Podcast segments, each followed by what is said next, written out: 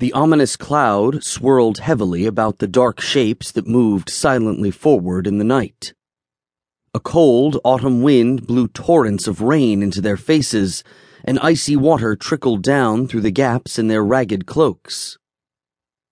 It froze into slush on their shoulders, but they did not complain. A flash of lightning briefly illuminated the scene and revealed hundreds of axe blades and spears pointing upward and beneath the cloaks, thousands of cruel, red, glowing eyes. The mist wall was on the move again, and these creatures of the darkness felt not the cold, for they were filled once more with the fire of victory.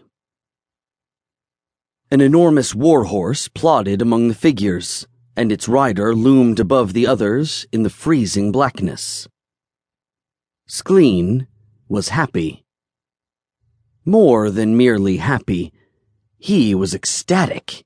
His thin blood coursed rapidly through his veins, his body quivering with the anticipation of a child awaiting a present. He could feel a song of victory building at the back of his throat. Death and destruction stretched in all directions as far as the eye could see.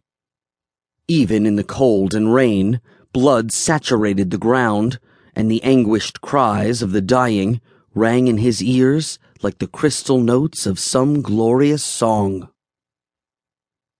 Torrents of black rain pelted the miserable defenders of the village of Cairngorm, those few who were unfortunate enough to still be alive, and a layer of freezing sleet coated the forms of the dead who would never rise again their swords still clenched in their lifeless hands, cold steel trampled into the bloody, frozen mud.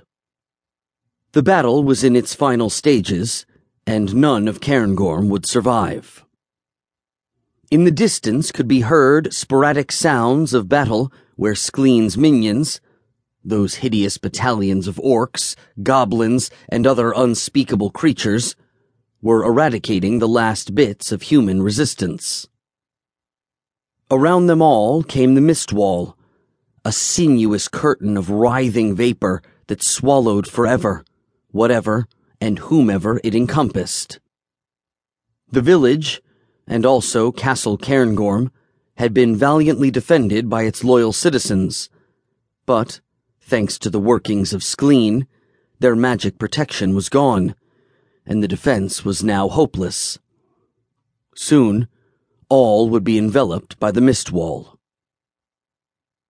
Skleen rose in his stirrups. There was another flash of lightning, and the huge magician was startled to see a small group of mounted knights charging down upon him from a nearby hill in what seemed like slow motion. Skleen reached under his frost covered fur cloak, pulled out a compact ebony wand, and pointed it in the direction of the impending attack. It's almost too easy, murmured the magician to himself with a smile. The sound of thundering hooves was now clearly audible above the din of battle and the noise of the storm. Skleen uttered a rhyming incantation, just as another flash revealed the knights almost upon him. A small ball of fire flew off the tip of the wand and grew into a massive roaring flame, which enveloped the unfortunate horsemen before they could strike. When the smoke and fire had cleared, the few dazed survivors vanished under a solid wave of axe wielding goblins. The second battle of Cairngorm was over and done. The miserable village and those who had died defending it were now but a memory swelling the mist wall to slightly greater proportions and extending its black border of death. Skleen nodded to himself and stroked his blond beard, which had grown in nicely following his fiery encounter with the sorceress Elizabeth of Moria.